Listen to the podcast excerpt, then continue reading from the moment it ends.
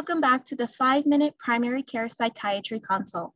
In our 8th episode, we'll be learning about the intersection of exercise, mental health, and primary care from one of our TNT PCP mentors, Dr. John Onate.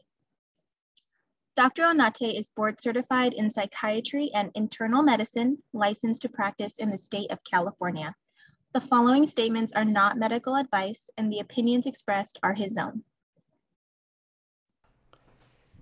Welcome to the TNT podcast. I've been asked to speak for 5 minutes on the intersection of exercise, mental health, and primary care. This is based on a lecture I gave for TNT a couple of months ago. So if you want to hear the longer, more detailed presentation, on the importance of exercise, mental health, and primary care, I strongly encourage you to seek that out through the TNT staff and take a listen or look at the slides. But I'm going to give you the TLDR version right now. I can sum it up in 2 words or 2 phrases. We don't move enough, and we are all suffering from exercise deficiency. What do I mean by that? I think as primary care providers, it's very important to think of exercise as a fundamental need for maintaining health, longevity, preventing disease, and improving the quality of life of our patients as they get older, and that the importance of exercise actually increases as you get older. So once you hit above the age 40, you need exercise, both aerobic, like walking, running, riding your bike, and weight bearing, like lifting weights or body weight exercises like push-ups, in order to maintain our bodies, prevent us from developing metabolic disease, and is actually extremely important in preventing and can be a treatment for depression. There are many mechanisms that are involved in this. So to kind of summarize what we've observed on studying inactivity, roughly 11 million people die every year simply because of inactivity as the primary cause. Inactivity is associated with increased rates of depression, diabetes, dementia, heart disease, pneumonia.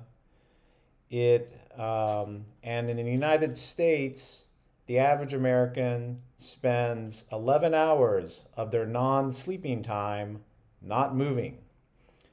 So you really have to look at exercise as something that we absolutely need to do. Most days we need to exercise somewhat. So how does it affect mental health? Well, there are several mechanisms of action, including brain-derived neurotrophic factor, several serotonin receptors, the hypocretin, orexin receptors that aerobic exercise has an antidepressant effect.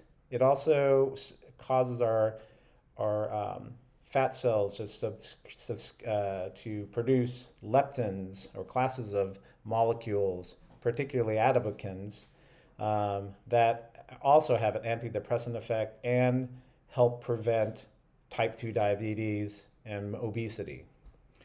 So it is extremely, so aerobic exercise has a number of benefits, but there's some challenges with exercise.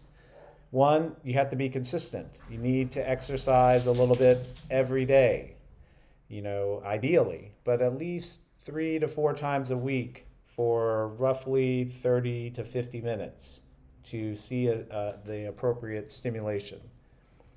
The other thing is like as you exercise more consistently, you need to increase the intensity. And by increasing the intensity, you get a lot more benefits.